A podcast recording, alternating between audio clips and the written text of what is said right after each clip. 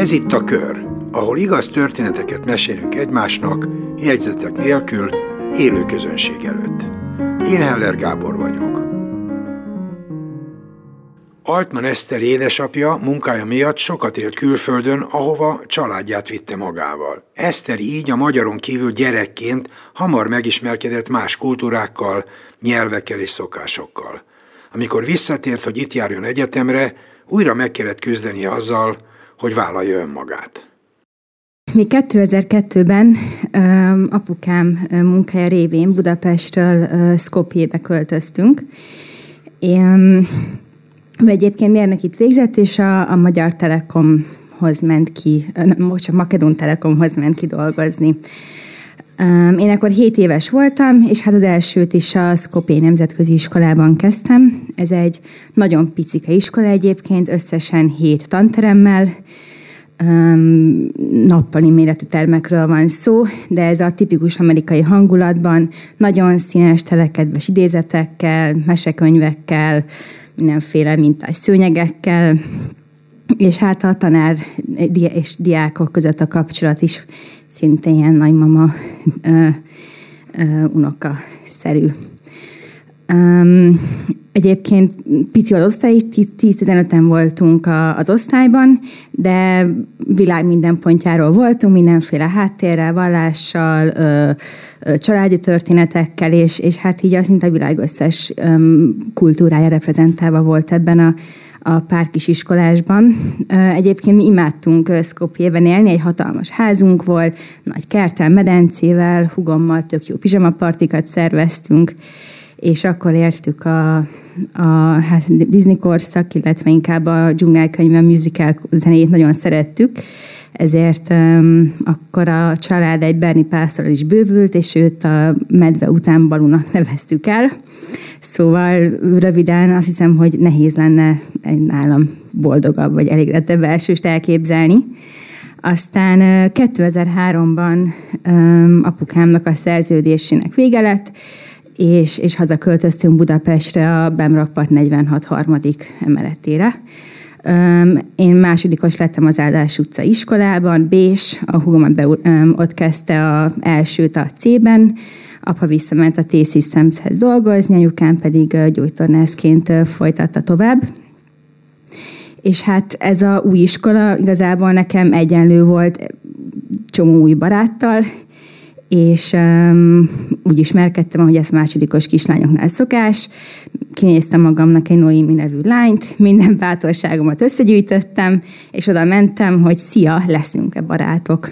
És akkor innantól kezdve mindent együtt, együtt csináltunk. Um, nagyon sokszor voltam én is náluk, voltunk uh, tudom, színházban, uh, uh, állatkertben, és ők is sokszor eljöttek hozzánk. Milyenkor rendszerint szétszettük anyukám konyháját, és egy full dob felszerelést csináltunk a, a fazekakból, volt egy fém állólámpánk, ami hibátlan cintányér volt, és a, a, mi az fakanalakból pedig tökéletes dobverőt csináltunk, és nagyon boldogak voltak tőlünk a szomszédok, de mi ezt baromira élveztük. Tehát tényleg nagyon jó barátnők voltunk. Aztán egyszer a suliban egy, hát megkérdeztem Noémit, hogy van-e kedved vasárnap átjönni, mire ő azt mondta, hogy hát nem jó neki, mert hogy ők vasárnaponként templomba járnak a szüleivel, és, és megkérdezte, hogy hát mi miért nem megyünk, miért nem járunk templomba. Én pedig megdöbbentem, mondtam, hogy hát így teljesen egyértelmű, hogy mi nem járunk templomba, mi zsidók vagyunk, és, és nem szoktunk, ez nem szokás. És ez a téma, ez így, ez így abba is maradt, és igazából egész, már majdnem harmadikosak voltunk, amikor, amikor újra előjött, vagy fogócskáztunk, fociztunk, nem emlékszem pontosan, de valószínű, hogy is ráhattam, mert Noémi mérgében egyszer csak oda kiabálta nekem az udvaron, hogy hülye zsidó. És aztán hát így a, a barátság is szépen elcsendesedett, és, és így elhalt.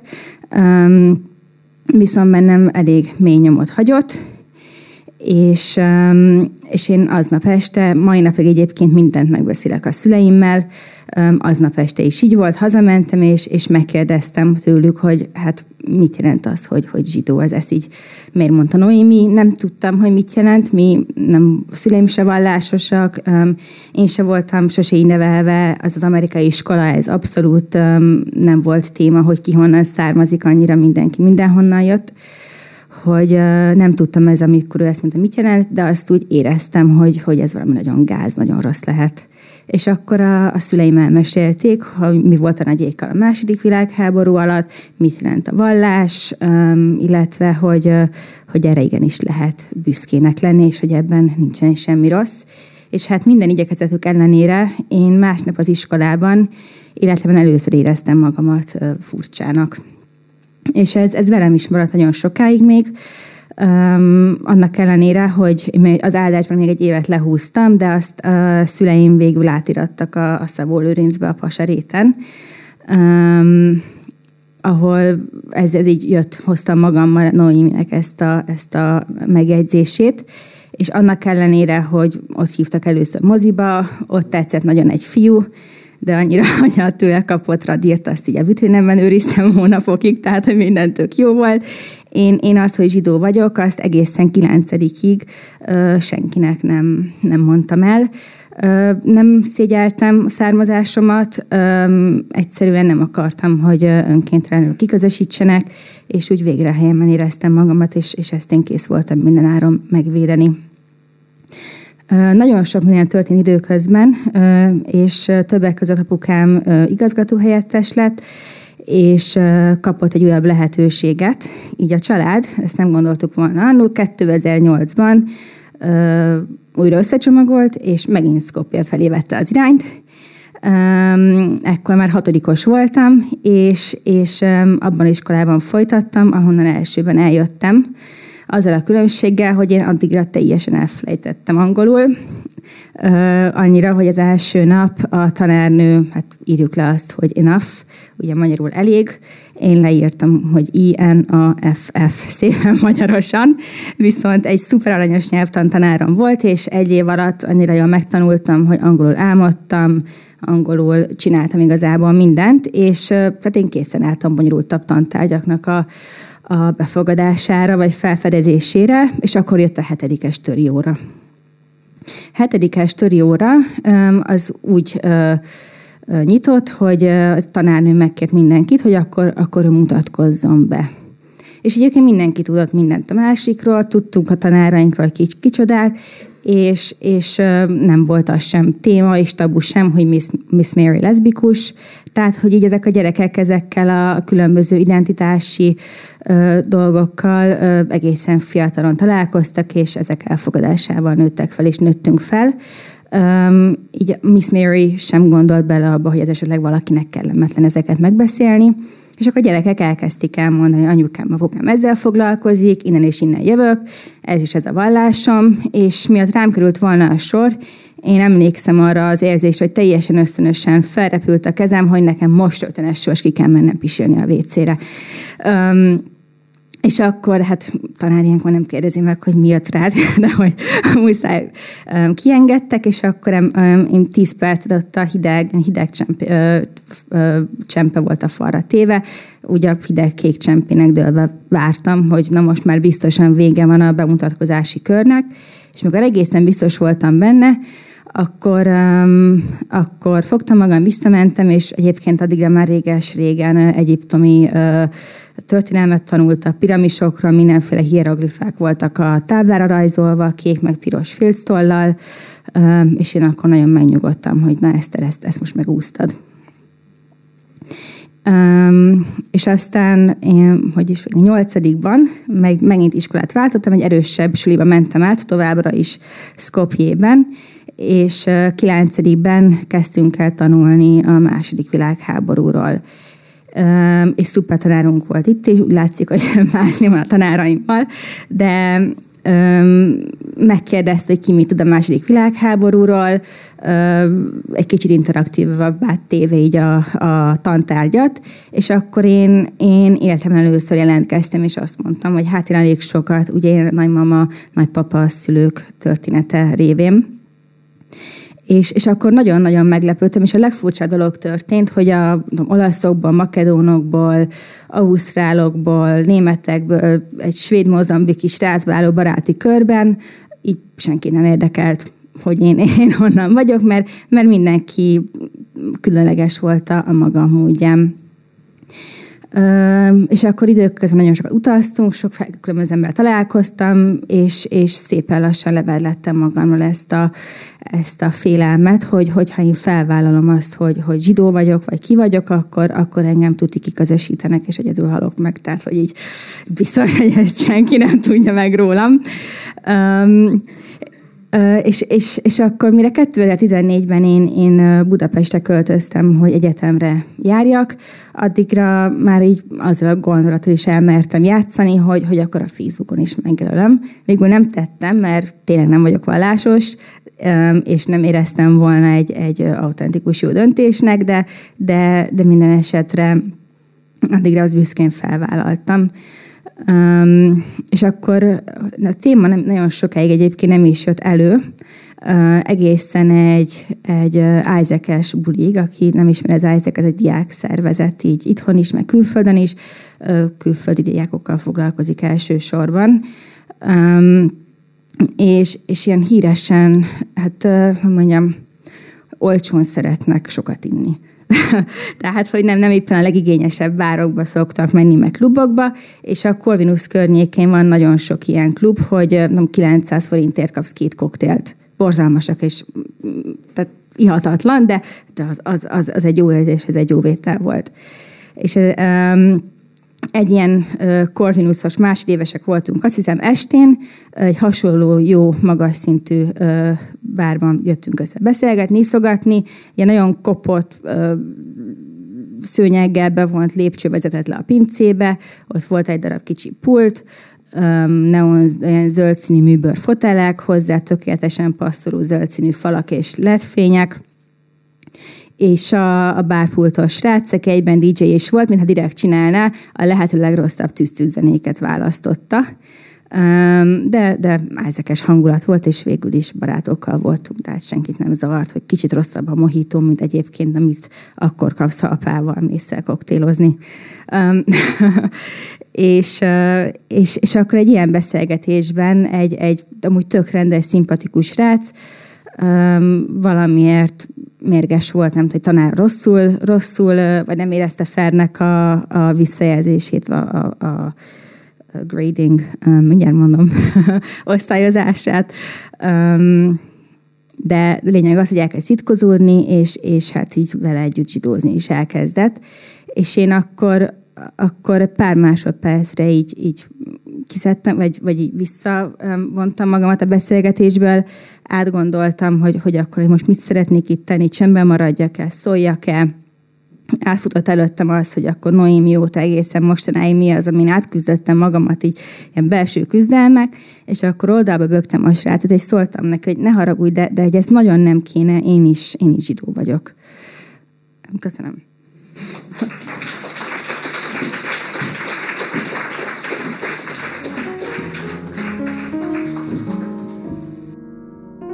Altman Eszter nemrég szerezte meg diplomáját a Corvinus Egyetemen, kommunikáció és média szakon. Jelenleg a Magyar Telekom munkatársa. Mi hajt egy élsportolót? Mennyire számít, hogy milyen helyezést ér el? Az ezüstérem egy világbajnokságon milyen érzéssel tölti el a bajnokot, ha az aranyról egy hajszállal marad csak le? Mit gondol ő maga a teljesítményéről, és hogyan tekintenek rá mások? Senker Horváth Kinga örökös magyar végbordos története következik. Veszprémi kislányként a nyarakat a Balatonfüredi kempingben töltöttem a szüleimmel és öcsémmel. A vonzódásom a vízhez már elég kiskoromra, babakoromra vezethető vissza. Anyukám mindig meséli, hogy előbb tudtam úszni, mint járni. A Balatonfüredi kempingben található különben Magyarország első és legrégebbi vízisipályája. 1984-ben épült, majdnem egyidősek vagyunk, én egy picit öregebb azért.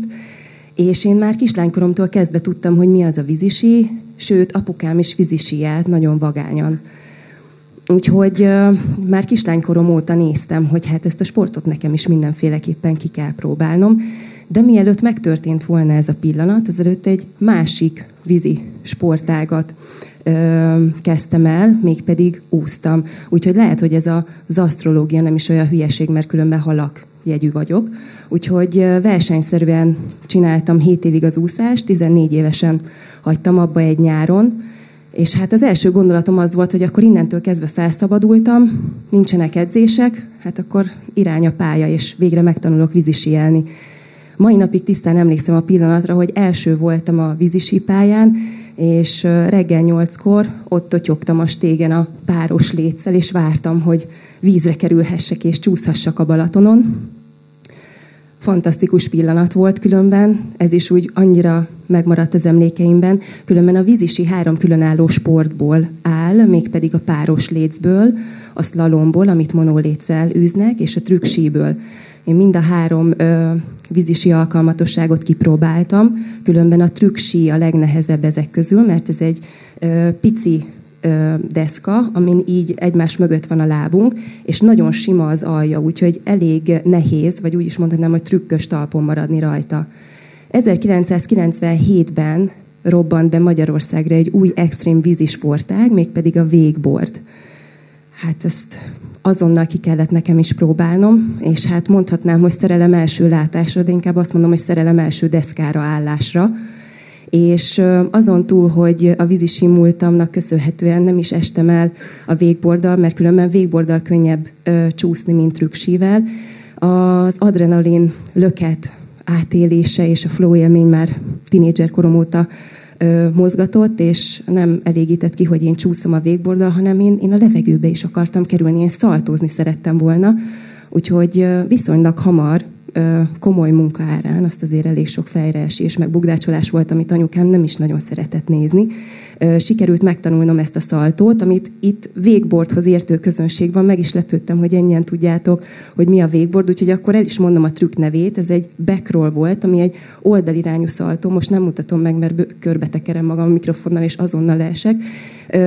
Ezt sikerült megtanulnom, ezért, amikor már a, Balaton másik partján, Siófokon már szerveződött egy versenyzői közösség. Ők 98 nyarán átjöttek a Füredi pályára, hogy ott is kipróbálják, ugye minden pálya más, és látták, hogy van itt egy kislány, hát azért már nagyobb lány voltam, de hogy itt csúszik egy lány, aki már szaltót is tud csinálni, úgyhogy javasolták, hogy érdemes lenne versenyekre járnom, mert ezzel már lehetne esetleg eredményeket is elérni. Úgyhogy az úszás után akkor újra következett egy sport, amit versenyszerűen kezdtem csinálni. Még abban az évben indultam magyar versenyeken, majd pedig 99-től kezdve már nemzetközi versenyekre is elkezdtem járni. Mivel ez egy szezonális sportág Magyarországon, ezért ahhoz, hogy valaki az élmezőnybe kerülhessen és ott is maradhasson, ezért a téli, vagy hát őszi-téli, koratavaszi hónapokban el kell menni külföldi edzőtáborokba edzeni. 2001-ben én szerveztem az első ázsiai edzőtábort, az úti célunk Tájföld volt. Különös kapcsolat fűz ehhez az országhoz, nem csak azért, mert lehetőségem volt azóta 15-ször visszatérni oda, hanem még akkor is ismerhettem Tájföldet, mielőtt ez a hatalmas turista boom megjelent volna, az igazi mosolyországát láthattam. Elmondhatom azt is, hogy a mai napig vannak tájbarátaim, és hát életre szóló élményeket is szereztem. Például, amikor a tájállatvilággal is megismerkedtem az első között például ezekkel a gyíkszerű állatkákkal, amit gekkónak hívnak. Tök aranyosak, nem is volt velük probléma. Viszont amikor egyik este arra keltem, hogy a plafonról rám esett egy valószínűleg elaludt a gekkó, és arra keltem, hogy az arcomba esett, akkor abból azért elég komoly riadalom volt, vagy például abból is, amikor egyik nap elhúztam a függönyt, és komolyan mondom, egy 30 centis, az az igaz ilyen húsos, szőrös pók fokkal néztem, farkas szemet, pókszemet, hát ott kiénekeltem a szopránt, azonnal úgy rohantam ki a szobából.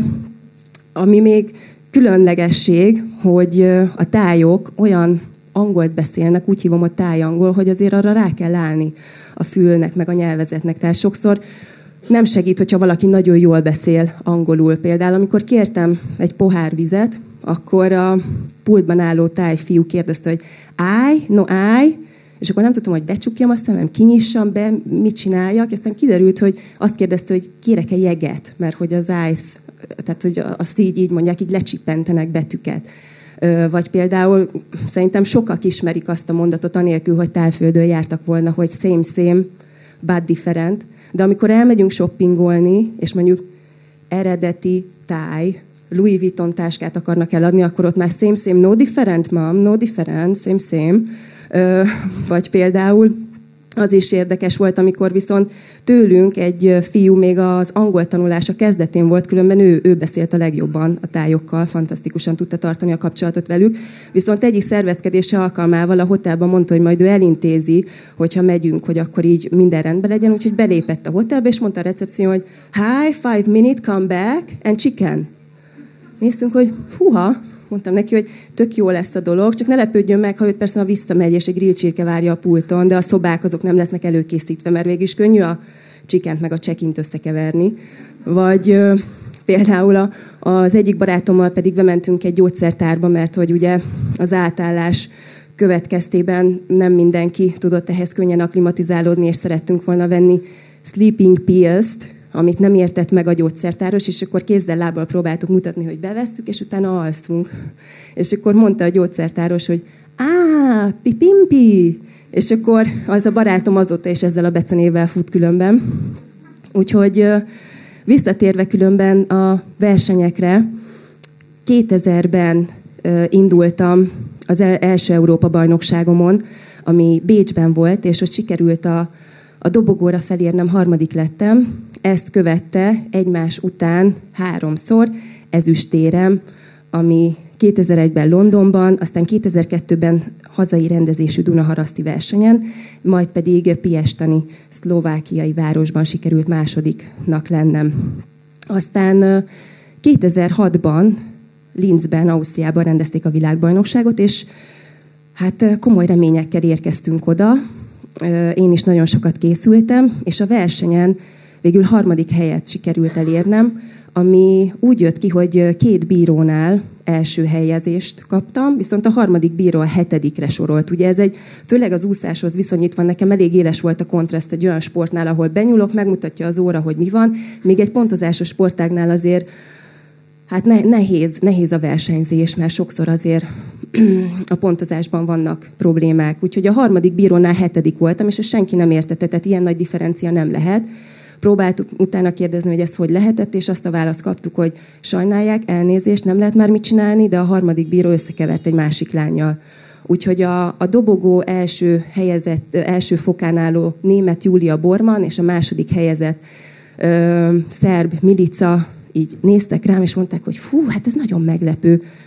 Hát mondtam, hogy igen, azért csalódás volt, őszinte leszek, de megráztam magam, mentem tovább, és készültem a Berlinben megrendezendő Európa-bajnokságra, ahol, ahol sikerült nyernem. Életem egyik fantasztikus pillanata volt, meghallgathattam a himnuszt, és folyt tovább a versenyzés, de ez nagyon nagy löketet adott nekem 2008-ban első egyedüli magyarként mentem a világbajnokságra, mert két évente rendezik a kábel végbord világában a világbajnokságokat, úgyhogy 2006 után 2008-ban rendezték Oroszországban, a Fekete-tenger partján lévő Anapa városában. Úgyhogy ott egyedül nekiindultam, és egy elég izgalmas verseny volt, már csak azért is, mert a Fekete-tengerben medúzák vártak minket, elég sokan is voltak, de legalább ez elég motiváló volt, hogy próbáljunk meg nem elesni. Ott egy hajszállal, de második lettem, viszont attól függ, honnan nézzük az ezüstérmet, mert el is lehet veszíteni egy aranyérmet, meg meg is lehet nyerni egy ezüstérmet, és én itt megnyertem az ezüstérmet, nagyon örültem neki. Hazajöttem, mindenki kérdezte, hogy hogy sikerült, mondtam, hogy második lettem, és mondták, hogy jaj, nem baj, majd legközelebb sikerülni fog. És akkor hát én éreztem, hogy ja, akkor most gáz vagyok? Hát hogy jó, akkor így összekapom magam, de hogy így ezen is elgondolkoztam, hogy ez a magyar mentalitás, hogy mennyire szörnyű, hogy nálunk csak és kizárólag az aranyérem az, ami számít, és amit megbecsülnek, és amire emlékeznek az emberek. Legyen bármilyen világversenyről szó, és én azon vagyok, és leszek, hogy ezt a mentalitást próbáljuk meg megváltoztatni, mert azért nagyon keveseknek sikerül, nem csak a dobogó, hanem az első hely. És hogy az öröm maradjon meg a sportban. De innentől kezdve ezt belém ültették, hogy, hogy hát akkor nekem világbajnoknak kéne lennem, meg azért persze versenyzőknek, mindenkinek az a célja, de annyira nem voltam eredményorientált azért addig úgy versenyeztem, jöttek az eredmények, de nem voltam ennyire rajta ragadva, hogy világbajnok legyek. Viszont innentől kezdve ez egy fordulópont volt. Aztán 2009-ben egy másik fordulópont volt az életemben, megtörtént az esküvőm, nem akarok számmisztikát belekeverni, de 09-09-09-én nem azért csináltuk, hogy ne felejtsük el, de azóta tényleg nem felejtettük el a házassági évfordulókat. És ettől a naptól kezdve különben készen álltunk arra, hogy szülők legyünk, és hogy bármikor a gyermekáldás bekövetkezzen. Az első egy évben ez nem történt meg. El is kezdtem gondolkozni, hogy mi lehet, hogy, hogy, hogy ez miért nem történik meg, és nekem még úszókoromban, meg aztán végbordosként is nagyon sokszor csúsztam, akár 12 fokos vízekben, meg nem csak tavakban, hanem ilyen nagyon extrém helyeken, és elkezdték páran, akikkel mondjuk az időjárásról beszélgettünk addig, hogy mondani, hogy fú, tehát olyan hideg vizekbe csúszol, neked majd nem lehet gyereked. És ez valahogy így akaratomon kívül, hiába próbáltam kitörölni, de úgy elő-elő jött. Azért nem, nem akartunk annyira ráfeszülni a dologra, meg folyt tovább az élet. A Szemmelweis Egyetemre visszaültem tanulni, dietetika szakra, folytattam tovább a versenyzést, és hát készültem, hogy hát a világbajnoki cím azért még ott volt előttem. De aztán a 2010-es év után még további két évig szintén nem sikerült az, hogy, hogy a baba megérkezzen a családunkba, ezért mindenféle kivizsgálást is csináltunk. Igazából nem találtak semmit, széttárták a kezüket az orvosok, már mondták, hogy akkor a következő lépés ugye a segítséggel ez vagy ez az irány lehet. Nem tudnak mit mondani.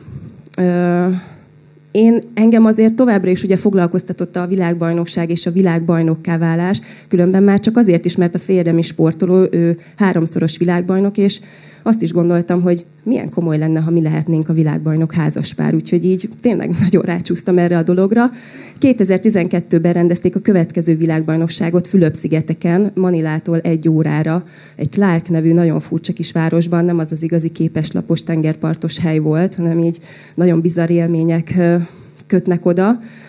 És azon a versenyen képzeljétek el, hogy az elődöntőt megnyertem viszont iszonyatosan izgultam, hiába volt mögöttem 14 év versenyzés, elképesztően nagy terhet raktam magamra, hogy itt és most azért ketyegnek az évek, tehát e, ilyen közel vagyok, ennek most sikerülnie kell. A döntőben annyira izgultam, ki remegett a lábam, fenékkel csúsztam végig az egyik slidert, tehát hogy de a legkönnyebb slider, tehát itt életemben ilyet még nem csináltam, viszont annyira bennem volt ez a adrenalin, és csinálni kell, hogy fenékről még visszaálltam, és folytattam a kör, de hát nem sikerült az első hely, picivel csúsztam le az első helyről, de ismét második lettem. Ezt viszont hatalmas csalódásként értem meg az anapai ezüstéremhez képest, és a dobogón sírtam is. Tudom Székely Éva intemét, hogy sírni csak a győztesnek szabad, és én ugye nem győztes lettem, hanem második, sőt, az első lúzer. Úgyhogy novemberben volt ez a verseny, az iszonyú csalódás után még januárban elutaztam a szeretett táj edzőtáboromba, és próbáltam újra rendezni a végbordhoz fűző, fűződő viszonyomat, hogy ez miért is történt, hogy furcsa volt csúszni is ezután a kudarc után, hogy én most merre tovább, hogy mint csináljam. És uh, ugye sokan mondják, hogy ha kitűzünk magunk elé egy célt, akkor azt csak akarnunk kell és elérjük. De hogyha meg görcsösen akarjuk, akkor azzal meg az ellentétes hatást váltjuk ki. Valamint az is egy nagy igazság, hogy sokszor nem is a cél számít, hanem az oda vezető út. És sokat gondolkoztam azon, hogy, hogy mennyire, mennyire sokat adott nekem a végbort, hogy olyan helyekre tudtam utazni, minden kontinensre eljutottam. Ezt biztos, hogy nem tudtam volna megtenni sport nélkül. Barátokat adott nekem a sport. A férjemet is a sportnak köszönhetem. Úgyhogy így valahogy azt éreztem, hogy innentől kezdve ezt el tudom engedni, hogy én, hogy én nem leszek világbajnok valószínűleg, hogy ez már nem fog sikerülni, de hálás vagyok azért, amit eddig kaptam ettől a sporttól, és, és elégedett. És ebben nyilván segített az is, hogy milyen helyen voltam, a napsütés, a tenger, a tájbarátaimmal való nagy beszélgetés, és a közös csúszások, az örömcsúszások, hogy nem a teljesítményorientált, az eredményorientált, hanem hogy tényleg örömből csúszunk.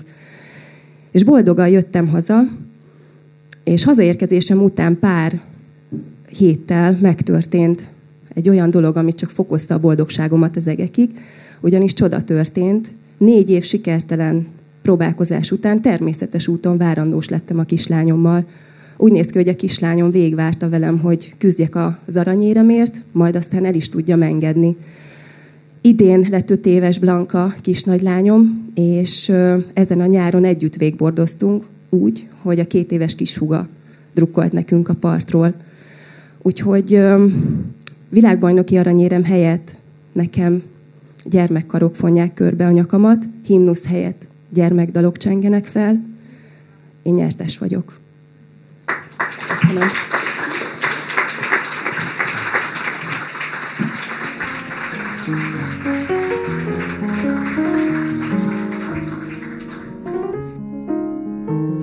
Ahogy hallhattuk, Kinga Európa bajnok, többszörös világbajnoki helyezett, és bejárta az egész világot. A versenyszerű sportolást abba hagyta, de továbbra is végbordozik, és az utánpótlást edzi. A Semmelweis Orvostudományi Egyetemen táplálkozástudomány szakon szerzett mesterdiplomát, és dietetikusként dolgozik. Továbbra is keressük a jó történeteket. Ha önnek is van olyan története, amelynek van tétje, és szívesen elmesélni a körben, élő közönség előtt, akkor küldjön üzenetet az info.kukac igaztörténetek.hu e-mail címre. Írja le röviden a történetét és néhány mondatot saját magáról is. Nagyon várjuk a találkozást. A kör téma zenét Gerlóci Zsigmond szerezte és játsza. Köszönet hangmérnökünknek, Sütő Attilának. thank you.